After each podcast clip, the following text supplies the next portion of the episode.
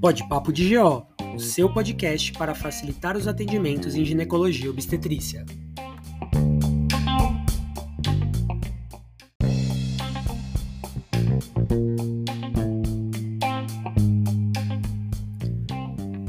Pode Papo de GO, o seu podcast para facilitar os atendimentos em ginecologia e obstetrícia. Olá pessoal, tudo bem? Sejam bem-vindos ao primeiro episódio do Pode Papo de GO. Hoje aqui vou falar sobre um tema muito importante para vocês, o atendimento da população LGBTQIA+.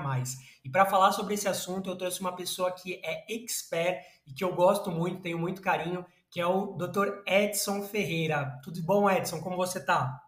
Oi, Carlos, tudo bem? Boa tarde, pessoal. Obrigado pelo convite. Eu fico muito feliz de estar aqui com, vocês conversando sobre esse tema tão importante.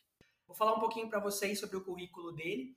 Ele foi graduado em medicina na Universidade Federal do Piauí, fez a residência de ginecologia e obstetrícia no Hospital das Clínicas, né, da USP. Foi preceptor, foi meu preceptor, inclusive. Ele é especialista em ginecologia e obstetrícia com título pela Febrasgo Atualmente, ele é médico assistente da ginecologia também do Hospital das Clínicas da Faculdade de Medicina da USP.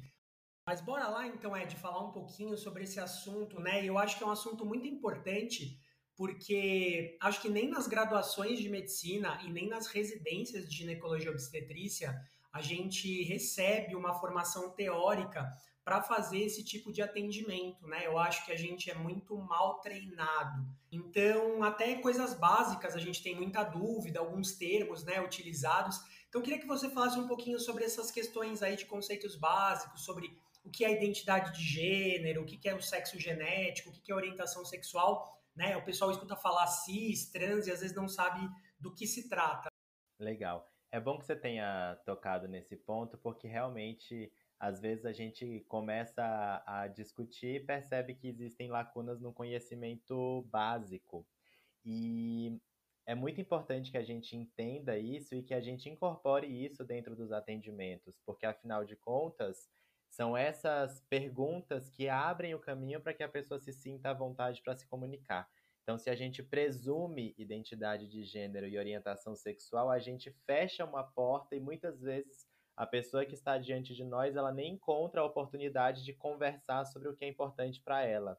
Enquanto que se a gente pergunta abertamente qual que é a sua identidade de gênero, qual que é a sua orientação sexual, isso já é uma sinalização de que aquela pessoa está num ambiente seguro, que tem alguém que está ali à disposição para ouvir e que pode, dentro do que conhece, realmente ajudar. É, é um fato que você comentou, muitas das instituições de ensino superior ainda não incorporaram cuidados sobre a população LGBTQIA+, dentro das graduações e das residências, mas eu devo dizer que eu fico muito feliz de ver que pelo menos algumas instituições já o estão fazendo, inclusive lá dentro da Universidade de São Paulo, essa demanda começou até por conta da, dos próprios estudantes que trouxeram essas questões e disseram: olha, em algum momento a gente precisa discutir, a gente sabe que vai precisar desse atendimento e não tem. Então, é o que a gente sempre fala, são as reivindicações da sociedade civil nas diferentes esferas, né, seja na educação, na saúde, nas políticas públicas, que vão trazer novidade, que vão incorporar coisas que são necessárias e muitas vezes eram lacunas. Nem eu nem você tivemos, enquanto estudantes e residentes, uma formação específica voltada para isso, e a gente fica muito orgulhoso de ver que as próximas gerações já vão sair com algum treinamento, e uma vez que elas comecem com esse contato durante a sua formação, eles vão ter o potencial de fazer isso de uma maneira muito mais transformadora do que o que a gente está tentando fazer até agora. As definições que você perguntou em relação ao que é identidade de gênero, o que é orientação sexual, sexo genético, expressão de gênero, são muitas, uh, muitos termos que a gente utiliza para explicar. Então, quando a gente fala, a gente está dando uma mensagem. É muito importante que essa mensagem seja compreendida da mesma maneira que foi emitida. Então, o emissor da mensagem está falando uma coisa e a pessoa que recebe essa mensagem, ela tem que entender mais ou menos o que, que foi dito. É como se a gente estivesse conversando no mesmo idioma, é como se a gente estivesse conversando dentro dos mesmos jargões técnicos, a gente também vai lançar mão dessas, uh, desses vocábulos para poder descrever cada uma das representações da, da, da esfera do que é você ser, do que é você gostar e do que é você se mostrar.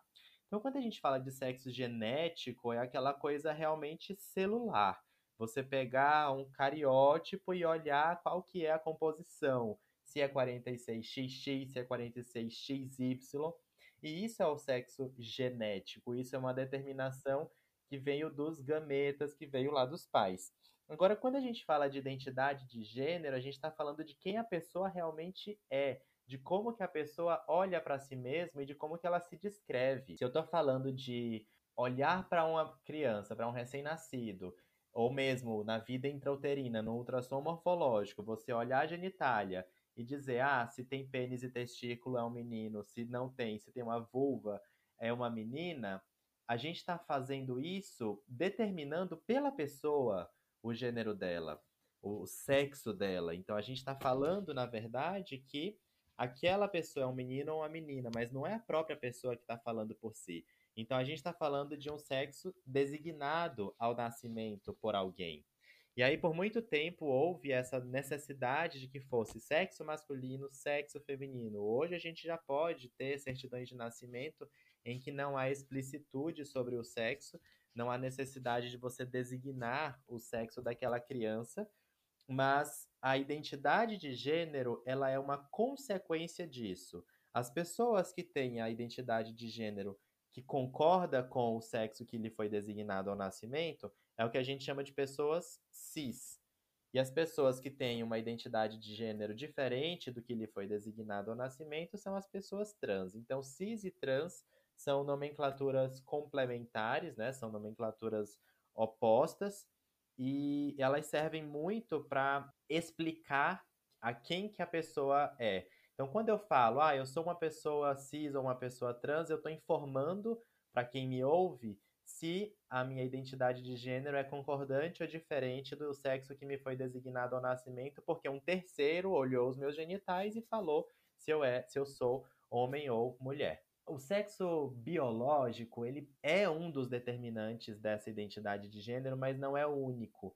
E é aí que as coisas começam a ficar fora do que a maior parte das pessoas está habituada. Nem sempre você vai ter um pênis e vai se sentir como um homem, você vai ter uma vulva e uma vagina e vai se sentir como uma mulher, vai se identificar como mulher.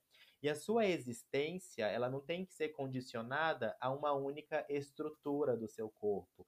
A sua existência, ela não tem que ser determinada por um genital. Então, a gente tem que perguntar para a pessoa como que ela se percebe, como que ela se identifica, como que ela quer ser chamada e que pronomes ela quer que a gente utilize com ele, ela. Algumas vezes a gente pode também lançar mão de pronomes neutros, né? Então, existe dentro da língua portuguesa o elo, algumas palavras que a gente usa o o e o a para masculino e feminino, os adjetivos podem ser colocados um e no final.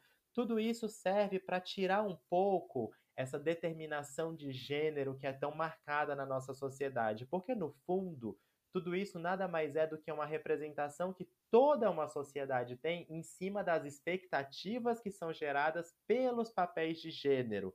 E isso reforça comportamentos de machismo, de misoginia, de achar que quem sai de casa e vai trabalhar é o homem, que quem fica em casa e cuida da casa e das crianças é a mulher. Essa ideia preconcebida que já tem sido desestruturada por reivindicação da própria sociedade, ela vai acontecendo ao mesmo tempo em que a própria construção de gênero ela é repensada. Bom, Edson, muito legal isso que você falou, né? Eu acho que é fundamental que a gente tenha esse conhecimento sobre os conceitos, os termos, por esse motivo mesmo, da pessoa se sentir confortável durante o atendimento para poder se abrir. Então eu costumo pensar sempre que eu estou atendendo qualquer paciente, seja cis, seja trans, que se a gente for respeitoso, empático, cuidadoso, a gente sempre vai estar fazendo um bom atendimento. Não sei se você concorda. Integralmente. Quando a gente faz um atendimento cauteloso, quando a gente está com a escuta atenta, quando a gente está disponível para ouvir, a gente já está fazendo esse bom atendimento e a gente já está mais perto de fazer o atendimento ideal. A ideia de a gente incluir essas perguntas é realmente abrir esse caminho de comunicação e fazer com que a pessoa se sinta acolhida, fazer com que a pessoa sinta que aquele espaço também é um local ao qual ela pertence e não o que por muito tempo aconteceu, que foram as exclusões dos espaços de saúde, né? Muitas das vezes as pessoas, principalmente as pessoas trans, mas mesmo as outras letras da comunidade, elas acabaram sendo excluídas por conta da nossa suposta falta de pre... é, a nossa suposta falta de preparo, né, de treinamento acaba repercutindo nessa postura de ah, se eu não sei, eu não vou atender, e isso exclui uma parcela da população e gera um problema de saúde pública que é a, o não acesso aos serviços que são essenciais, como é o caso da saúde. E muitas vezes a gente não precisa saber tudo para poder atender uma pessoa, mas a gente precisa saber o que fazer com qualquer ser humano. A ideia de que conhecer tudo sobre uma identidade de gênero específica seria um pré-requisito para que eu faça uma atuação profissional adequada não é verdadeira. Qualquer pessoa vai precisar, em algum momento da vida, fazer um rastreamento de hipertensão, de diabetes, de câncer coloretal. São coisas que a gente faria para qualquer pessoa, independente de ser homem, de ser mulher, mas à medida em que o tempo passa, todas as pessoas precisam passar por rastreamentos específicos. Então, a gente precisa desprender um pouco dessa necessidade de gênero, de sexo, para fazer as nossas atitudes profissionais. Com certeza, eu concordo integralmente. É, não é uma desculpa o desconhecimento para que você não atenda um paciente. E se você acha que você não se sente preparado, cabe a você se preparar, né? Hoje em dia é possível você é, você tem acesso à informação, então essa desculpa de desconhecimento também não é válida, com certeza. Então, entrando numa parte mais prática, né? É, nós, como ginecologistas, né, na nossa prática é, do dia a dia, acabamos atendendo em maior quantidade mulheres cis. É a maior parte do público do consultório do ginecologista, da ginecologista, né? É, mas também, cada vez mais, nós estamos atendendo homens trans. É, cada vez mais a gente vai é, ter contato com, com pessoas trans. E aí, o que, que a gente deve ter de diferente no atendimento, ou algum ponto que seja muito importante para a gente se atentar quando a gente está atendendo um homem trans, por exemplo, no consultório de ginecologia? Acho que o primeiro ponto, Caê, é que a gente deve respeitar nome social. A gente precisa chamar a pessoa pelo nome com o qual ele se apresenta. Então, se ele é um homem trans, ele quer que a gente utilize pronomes masculinos, ele quer que a gente chame por um nome que é tipicamente masculino, você vai fazer isso e você não está fazendo nenhum favor para essa pessoa. Na verdade, isso é um decreto que já está aí desde 2016, que a gente tem a obrigação de utilizar o nome social nos serviços de saúde, principalmente nas instituições públicas, mas essa é uma Ideia que se estende também para os nossos consultórios privados. A segunda coisa é a gente ter o cuidado com a escolha das palavras, porque muitas vezes nós utilizamos termos por hábito que nem sempre são os termos que a própria pessoa utiliza para se referir a algumas estruturas do seu corpo. Eu vou te dar um exemplo. Às vezes a gente fala de mamas, mas alguns homens trans não querem que chame de mamas e preferem que a gente se refira a isso como seu tórax. Então a gente pergunta para a pessoa quais são os termos que você utiliza para descrever a, a sua, as, principalmente os seus órgãos genitais. Então, a região torácica e a região da genitália externa. Ah, eu não quero que você chame de vagina, eu uso a nomenclatura de canal genital. Então a gente pode perguntar. Nem sempre isso vai ser uma questão. Muitas vezes as pessoas vão falar e utilizar os mesmos termos com os quais a gente já está habituado, mas uma coisa muito importante é a gente não presumir que o que acontece com uma pessoa é o que vai valer para todas as pessoas. Então, sempre ter o cuidado de perguntar. Da mesma maneira que a gente não deve sequer presumir a identidade de gênero ou a orientação sexual de uma pessoa. Então, Um outro ponto que é imprescindível na consulta é que a gente pergunte. Se você não sabe como que eu devo me referir a você, pergunte. Fazer essa pergunta num tom de neutralidade, ela acaba permitindo que a pessoa se expresse. Então, em vez de eu tentar adivinhar, ah, você veio aqui com o cabelo curto, uma bermuda e uma camiseta, eu tô achando que você é um homem e eu já vou automaticamente usar esses pronomes com você. Não, pergunte para a pessoa como que você quer que eu te chame, como que você quer que eu me refira às estruturas genitais. Porque coração, cérebro, pulmão, todo mundo tem, não tem uma diferença de nomenclatura em relação a isso, mas algumas outras estruturas acabam tendo nomenclaturas que são mais tipicamente masculinas ou femininas e a gente pode sim oferecer para essa pessoa um ambiente em que a escolha das palavras seja pensada para que a sua consulta seja mais fluida, seja mais confortável, não seja violenta em sua essência. E é claro, nem sempre a gente vai lembrar de tudo isso na próxima vez que você encontrar com aquela pessoa. Então tenha o cuidado de anotar no seu prontuário. Numa linha você consegue fazer isso. Ah, utilize os termos tais, tais e tais. E todas as vezes que você voltar em uma outra consulta, você manter o uso desses termos. Isso mostra que você está comprometido com o cuidado daquela pessoa, que falar não foi à toa, não foi em vão, que existe um espaço realmente de escuta, que aquele acolhimento é genuíno, que você se importa de verdade. Nossa, muito interessante esses pontos que você trouxe, Edson, porque acho que muitas vezes os profissionais de saúde é, acabam criando um, um escudo, né? quando vão fazer algum tipo de atendimento que eles não estão habituados, e na verdade muito mais está no próprio profissional da saúde essa distância do que no próprio paciente. Então, essa abertura de perguntar, de conversar, eu acho que o diálogo é o que vai trazer o paciente para próximo de você, para que ele tenha abertura, consiga conversar e consiga se abrir, que é o mais importante dentro de um consultório de um ginecologista.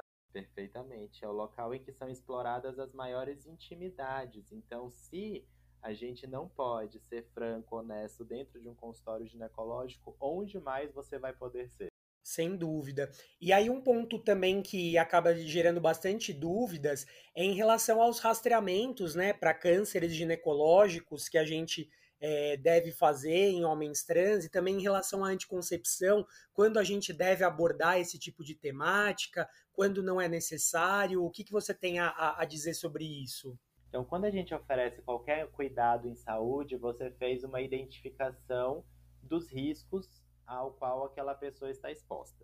Então, se eu pergunto para um homem trans se ele precisa de um anticoncepcional, você já conversou sobre orientação sexual, comportamentos sexuais, práticas sexuais, parcerias sexuais. Então, ah, você se relaciona com alguém que produz espermatozoides, então um homem trans que tem um relacionamento com um homem cis, ou um homem trans que tem um relacionamento com uma mulher trans, ou com uma pessoa não binária que tenha que produz espermatozoides, pode precisar de anticoncepção se não tiver feito algum procedimento como uma esterectomia, retirada do útero. Essa conversa sobre sexualidade, ela tem que fazer parte de todas as anamneses, independente de ser uma pessoa hétero cis, de ser uma pessoa lésbica, de ser uma pessoa trans. A gente tem que ter um espaço dentro da nossa anamnese para conversar um pouquinho sobre sexualidade, porque muitas vezes os tabus são construídos no não dito. A vergonha de falar é porque a gente não traz esse assunto com clareza, com naturalidade, e isso cria um constrangimento e a tendência só de se enterrar esse assunto. Então a gente sempre tende a incorporar, a gente deve tentar pelo menos incorporar perguntas sobre a sexualidade de uma maneira mais aberta para que a pessoa possa falar. E a partir daí você já sabe com quem essa pessoa se relaciona, como que são, existe penetração do pênis na vagina, existe a utilização de brinquedos, dedo, língua, vibradores, o que, que é utilizado dentro daquela prática sexual. E aí você estratifica tanto o risco para infecções sexualmente transmissíveis, dentre elas o vírus do papiloma humano, HPV, quanto dos métodos anticoncepcionais. Então, se você acha que a pessoa vai precisar de proteção contra a gravidez, você oferece os métodos contraceptivos existentes e explica quais que são as características de cada um e ajuda nesse processo para escolher algo que esteja alinhado com as expectativas do paciente. Em relação aos rastreamentos, muitos rastreamentos são condicionados à, à presença ou não de atividade sexual, por exemplo, esse rastreamento de câncer de colo de útero uma pessoa que não teve nenhum tipo de penetração no canal vaginal não vai precisar colher citologia para pesquisar uma alteração causada por um vírus cuja transmissão é essencialmente sexual, principalmente no colo do útero. Né? A gente sabe que na região externa, vulva, às vezes só o contato externo pode ter transmissão do HPV, mas para um HPV oncogênico ter acesso ao colo do útero precisa de algum tipo de penetração, que não necessariamente precisa ser peniana, pode ser com língua, com dedo, com algum brinquedo, com alguma outra ferramenta que pode ser compartilhada no ato sexual. Então, você vai perguntar primeiro para depois saber o panorama e oferecer os rastreamentos que são adequados. Para os homens trans, a mastectomia é uma cirurgia que é almejada por muitos, mas não por todos. Então a gente não pode achar que todo homem trans necessariamente fez mastectomia. E se aquela pessoa não fez mastectomia, aos 40 anos existe a recomendação de se oferecer o rastreamento mamográfico da mesma maneira que é feito para mulheres cis. Quando a gente pensa em mulheres trans, a gente tem que perguntar se houve uso de hormônios exógenos, principalmente aí, estrogênios, para o desenvolvimento mamário. Se sim, principalmente se esse uso foi mais longo, depois de cinco anos ou mais de uso, é o que a gente costuma usar como um corte para facilitar o raciocínio, vai haver a recomendação também de se rastrear para câncer de mama as mulheres trans que tenham feito uso do, do estrogênio para esse desenvolvimento, na mesma faixa etária. Então, a partir dos 40 anos anual, se a gente está seguindo as recomendações aí da FEBRASGO, da Sociedade Brasileira de Mastologia e do Colégio Brasileiro de Radiologia, ou num cenário em que você esteja numa unidade básica de saúde, seguindo os protocolos do Ministério da Saúde, a partir dos 50 anos com a periodicidade bienal. Perfeito, nossa, fez uma, uma boa síntese, porque eu acho que é uma coisa que gera bastante dúvidas como fazer e de como abordar, mas foi perfeito. Se você fez uma anamnese ampla e aberta, você sabe né, qual é o comportamento sexual daquele paciente, então você pode oferecer os rastreamentos ou a contracepção de uma maneira adequada. Uma dúvida que eu tenho é no caso, por exemplo, de homens trans que fazem uso de androgênio. A gente sabe que o androgênio acaba levando a um hipoestrogenismo, mas apesar desse hipoestrogenismo, a gente não consegue garantir uma contracepção definitiva, né? Mesmo nesses casos. Perfeito. O uso de testosterona exógena ele vai reduzir a probabilidade de gestação. Só que a gente não tem um estudo do tipo determinação de um índice de Pearl, número de gestações que acontece a cada 100 homens trans utilizando testosterona ao ano. Então a gente não consegue falar que, ele, que a testosterona funciona como método anticoncepcional e existem registros na literatura, são trabalhos pequenos porque é recente e tem poucos serviços estruturados para o atendimento dessas pessoas, mas já existem alguns trabalhos mostrando taxas que giram até em torno de 32% de gestação não planejada entre homens trans que possuem útero e possuem relação com alguém que produz espermatozoide. Então são taxas muito próximas à da população, à das mulheres cis. Veja que a gente não pode deixar essas pessoas só porque está usando a testosterona sem nenhum método anticoncepcional, já que esse risco existe, esse risco é real na testosterona não consegue promover, promover um bloqueio gonadotrófico completo. Por mais que haja atrofia do endométrio, e é por isso que a maior parte desses homens trans acaba não sangrando, não tendo menstruações, embora isso aconteça, ainda existe a possibilidade de acontecer um pico de LH, uma ovulação e, consequentemente, um risco de gestação caso haja relação com alguém que produz espermatozoide.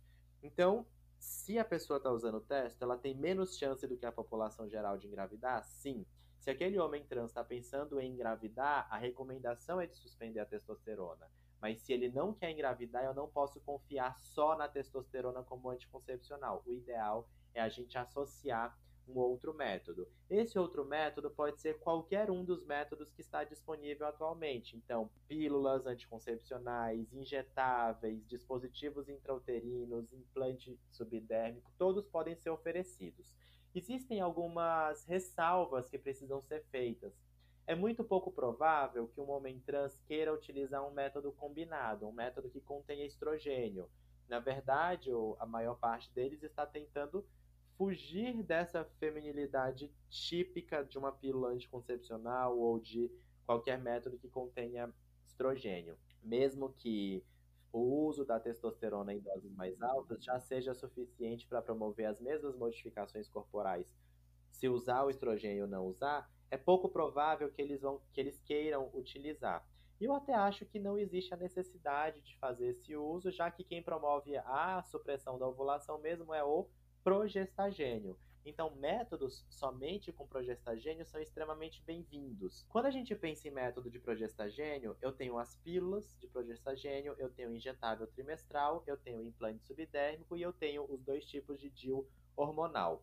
E aí a gente tem que pensar em alguns pontos. A pílula só de progestagênio, por mais que ela não tenha estrogênio, não tenha nenhum problema em relação aos caracteres sexuais, tomar uma pílula todos os dias ainda é um comportamento lido socialmente como algo mais feminino.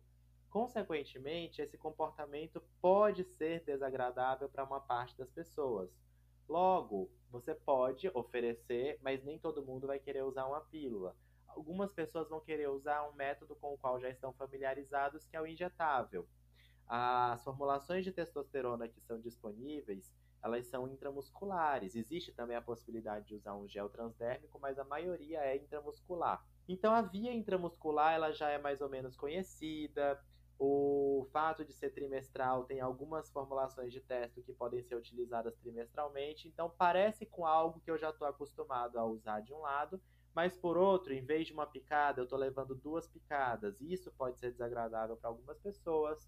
Tem o efeito glicocorticoide, mineralocorticoide residual, que podem ter alguma interferência no perfil de lipoproteínas, que já pode ser modificado pela testosterona, é uma das coisas que precisa ser vigiada. O ganho de peso, que pode acontecer com os dois, pode ser incômodo para algumas pessoas. Então não tem um método que seja único, que seja perfeito para todo mundo. A gente precisa conhecer as particularidades e identificar qual método vai ser mais adequado para cada pessoa.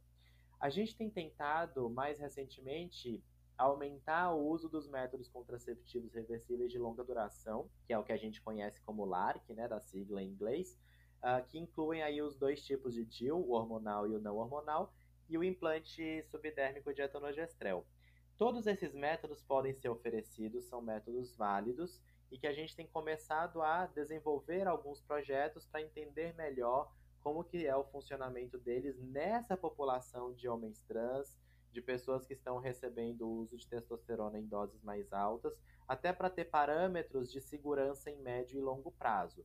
Tudo que a gente tem disponível até hoje ainda são informações de curto e médio prazo, com populações pequenas, mas que nos tranquilizam na utilização desses métodos. A continuidade dos estudos é necessária para que a gente possa ter conclusões mais robustas, mais consistentes. Mas hoje, se você está no seu consultório, um homem trans te procura falando que quer proteção contra a gravidez, a gente já tem respaldo suficiente para oferecer os diferentes métodos, incluindo os dois DIUs e o implante. Excelente. Acho que, como para qualquer paciente, não existe receita de bolo, né? A gente deve ao máximo individualizar o cuidado e não é diferente nessa população. Colocar tudo dentro da mesma coisa, a gente sempre vai errar, né? Acho que para qualquer paciente a mensagem acho que fica essa também. Eu queria fazer uma pergunta, Edson. Você mencionou mulheres trans. Acho que pode acontecer, nunca aconteceu na minha prática clínica, de uma mulher trans procurar o meu atendimento no consultório. Mas eu acredito que pode ser que uma mulher trans se sinta mais confortável em ser atendida, por exemplo, num consultório de ginecologista. Isso é comum? Você vê na sua prática clínica? Como que funciona? A gente tem visto sim, Caí, justamente porque se criou esse espaço específico voltado para o atendimento de pessoas trans. Então, a, a partir do momento em que você cria um espaço, as pessoas vão aparecer. muitas vezes a gente acaba não vendo nos espaços convencionais porque esses espaços são tradicionalmente trans excludentes. E eu não quereria voltar num local em que eu já fui violentado, em que eu já fui humilhado, em que eu já fui constrangido. Então é natural que muitas dessas pessoas tenham se afastado dos serviços de saúde. É por isso que a gente ainda não vê tanto. Não é que essas pessoas não existem, é que na verdade essas pessoas estão tentando resolver seus corres por conta própria. Elas não têm mais confiança nos serviços de saúde porque foi onde foi um dos locais onde essas pessoas foram uh, recorrentemente violentadas. E aí a gente precisa fazer o caminho contrário, reconhecer que houve um erro da parte dos profissionais de saúde historicamente em promover essas exclusões e refazer o caminho para criar ambientes que sejam adequados para esse atendimento. Nesse sentido, a gente tem visto algumas mulheres trans procurando consultório ginecológico, e isso você tem toda a razão. Elas se sentem confortáveis porque isso valida a identidade de gênero delas. Então, ir ao ginecologista é uma das coisas que as mulheres costumam fazer. Mulheres cis e mulheres trans também podem fazer isso.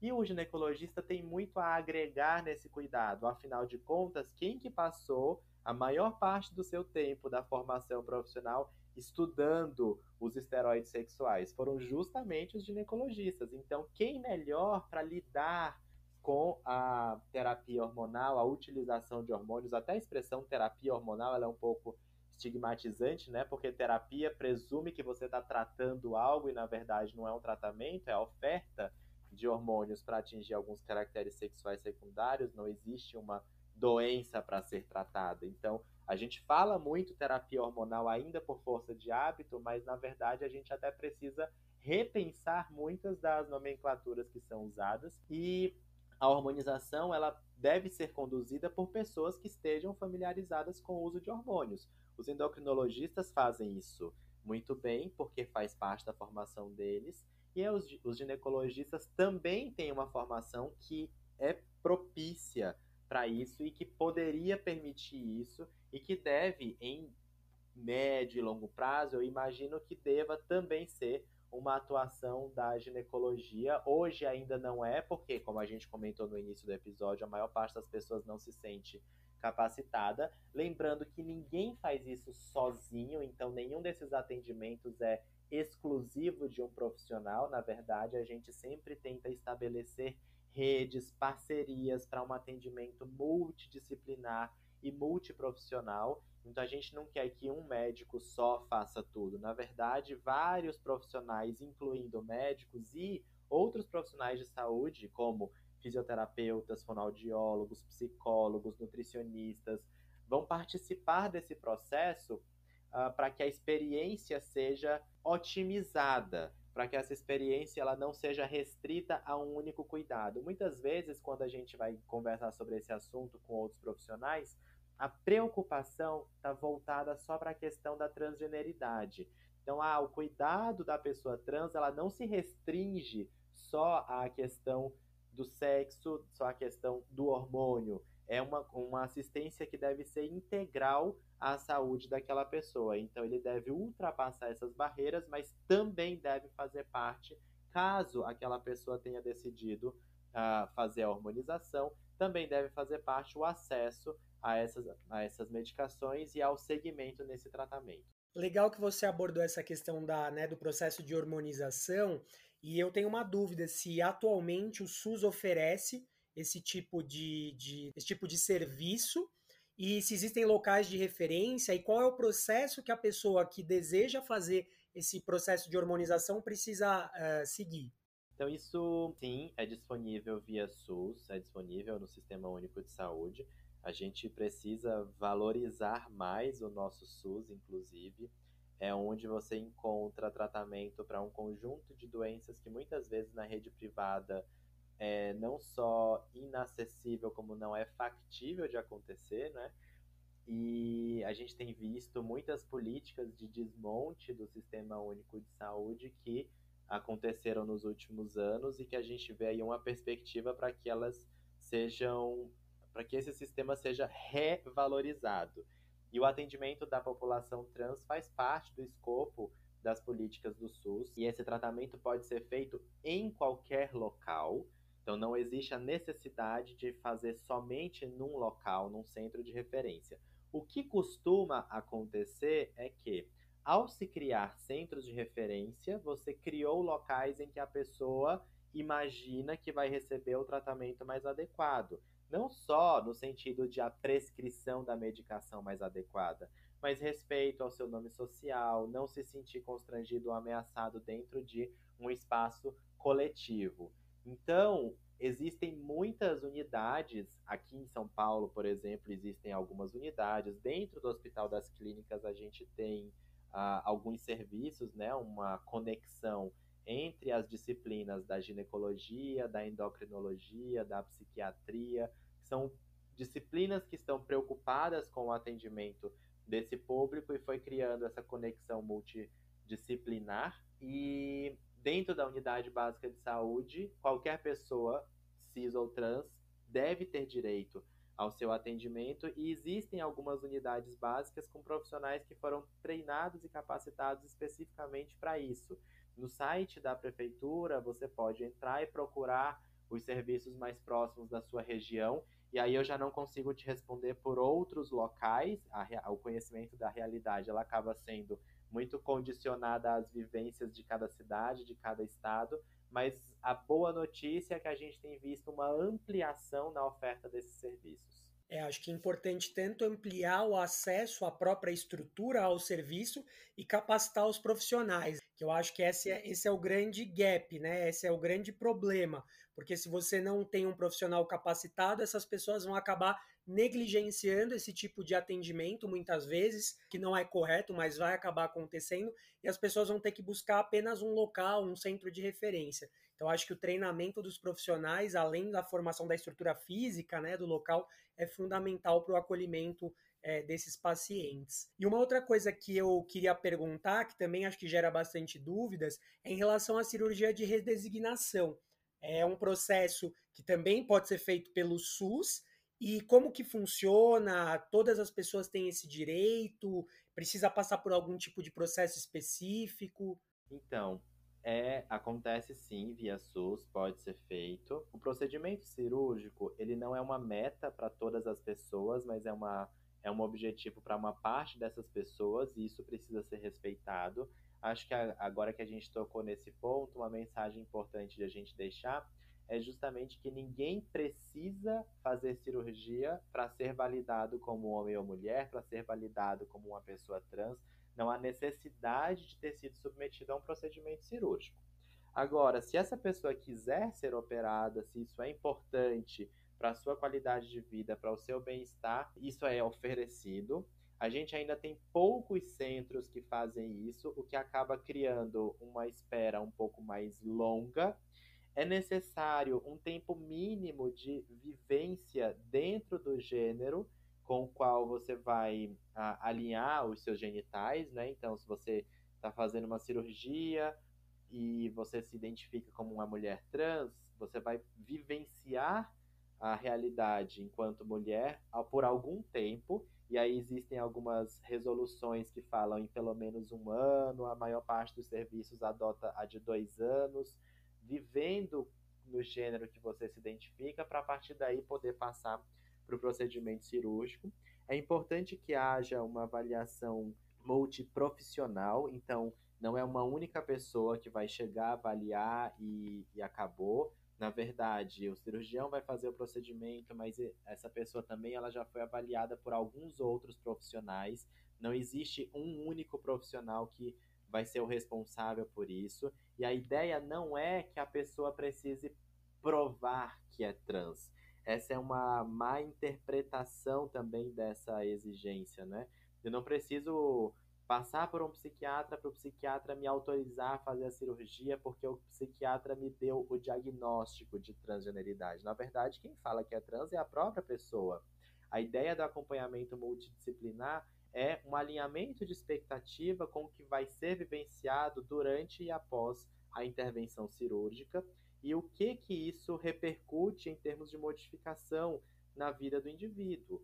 Então, o acompanhamento ele é uma, um fortalecimento, porque passar por esse processo invariavelmente uh, mexe com algumas vulnerabilidades, toca em alguns pontos específicos, então seria um fortalecimento da pessoa para encarar isso com um pouco mais de tranquilidade e para poder atingir seu objetivo com a melhor expectativa dentro da sua saúde física, saúde mental e programação e qualidade de vida em longo prazo. Perfeito, Edson. É, você, como sempre, dando uma aula em qualquer tema que você que você fale. A gente já está chegando aqui mais para o final uh, do nosso podcast. É, eu vou fazer uma pergunta para você e depois eu vou deixar aberto para você falar alguma coisa que eu não tenha perguntado e que você deseje falar. Mas eu queria que você falasse, se você tivesse que deixar uma mensagem para aqueles médicos, para aqueles profissionais de saúde que vão atender a população LGBTQIA+, qual seria o recado que você deixaria? Qual seria a mensagem? Eu deixaria uma única mensagem ouçam. Acho que essa é a mensagem mais importante. Ouça o que a pessoa tem para te contar. É muito comum que nos nossos relacionamentos a gente queira se expressar, a gente queira se manifestar, mas dentro de um consultório, a coisa que a pessoa mais precisa é ser ouvida, muito mais do que ouvir. Então, o acolhimento, ele inclui esse espaço de escuta ativa. Escuta ativa significa que você está deixando a pessoa falar e prestando atenção no que ela fala, valorizando o que ela está falando e incorporando isso ao seu cuidado de saúde. Então, se eu puder deixar uma única recomendação é ouçam a pessoa que está diante de vocês. Ela vai te contar praticamente tudo que você precisa saber para tomar as suas decisões e aquilo que ela não te contou, você pode perguntar. Pergunte num tom de naturalidade. Muitas pessoas se sentem constrangidas de fazer perguntas em termos de sexualidade porque a maior parte de nós não está com a sua sexualidade tão bem resolvida assim. Eu até brinco, né? Terapia seria uma coisa para 100% das pessoas fazerem, porque isso melhoraria os diálogos que todo mundo poderia ter. Então, se muitas vezes a gente não está bem resolvido, a gente fica constrangido de fazer perguntas e acaba evitando de perguntar, só que o não dito tem muito mais repercussão do que o que se diz. Então, perguntem com naturalidade, do mesmo jeito que a gente pergunta onde você nasceu, com quem você mora, qual é a sua profissão, qual é a sua religião, a gente pode perguntar qual é a sua identidade de gênero, qual é a sua orientação sexual, como que são as suas práticas sexuais, e reforçar que o ambiente, principalmente do consultório ginecológico, mas na verdade qualquer consultório de profissional de saúde, existe a questão do sigilo. Então, tudo que vai ser conversado ali dentro vai ficar resguardado pelo sigilo profissional. A gente não quer utilizar isso como uma, uma curiosidade. Na verdade, o que você quer é dispor das melhores estratégias para otimizar os cuidados de saúde. Então, se, se isso fica claro para a pessoa que está diante de você, não há constrangimento em tocar em temas delicados. Isso vale para tudo, isso vale para a questão sexual, mas isso vale para vários outros pontos que às vezes a gente nem percebe que está fazendo. Eu dou muito o exemplo de quando a gente discute questões relacionadas ao peso. É muito comum que os profissionais de saúde sejam gordofóbicos nos seus discursos, porque a obesidade é um fator de risco para algumas doenças para tocar nesse assunto, a gente devia pedir licença. Eu posso conversar com você sobre questões relacionadas a controle de peso, a sobrepeso, a obesidade? Se a gente cria esse espaço, pede licença, pergunta, você já está sendo mais respeitoso. Vale a mesma coisa quando a gente fala de sexualidade, vale a mesma coisa para qualquer tema que você entenda que pode ser mais delicado, que pode ser mais complexo e que pode ser mais uh, delicado no sentido de atingir alguma vulnerabilidade do indivíduo. Se aquela pessoa está diante de você, ela tem coisas para te falar. Faça com que esse espaço seja bom para ela se manifestar. Ótimo, acho que foi muito esclarecedor. Você falou sobre vários pontos, a gente conseguiu aqui abranger é, vários temas, vários assuntos que eu acho que geram bastante dúvidas, é, principalmente aí nos profissionais de saúde, principalmente os profissionais que não tiveram a oportunidade é, de ter uma formação nesse sentido, né? Como nós mesmos não tivemos ao longo da nossa residência de ginecologia e obstetrícia. Queria já agradecer muito pela sua participação, por tudo aí que você falou e você contribuiu aí para a gente evoluir a nossa sociedade. Queria deixar aberto aqui para você falar o que você quiser, se tem alguma coisa que eu não abordei ou que você queira falar. E muito obrigado mais uma vez, Edson. Bom, primeiro eu que agradeço o convite, eu fico muito feliz de poder estar nesse projeto junto com você. Eu te parabenizo imensamente por essa iniciativa. Acho que é muito importante que a gente difunda informação de boa qualidade. Eu, eu na verdade, eu acho que o que eu queria deixar é justamente a questão de a gente ouvir e lembrar que todos nós estamos em constante reformulação, em constante reconstrução e aprimoramento. Então não se constranjam de terem errado uma vez. A gente está aprendendo. Se você errou uma vez, cuide para não errar de novo na mesma coisa, porque invariavelmente a gente vai errar novamente em algum momento da vida mas que sejam em coisas diferentes, porque cada vez mais a gente está se expondo, a gente está se permitindo e a gente está tentando fazer o melhor que é possível. E respeitem os seres humanos. Respeito é imprescindível. Não é uma questão só profissional, é uma questão de convivência em sociedade. É de respeito ao indivíduo, passa pelo respeito à coletividade. A gente só pode exercer os nossos direitos se todas as pessoas estiverem com seus direitos assegurados. Do contrário, essa sociedade ainda não está justa. Perfeito. Acho que a gente não poderia encerrar com uma mensagem melhor.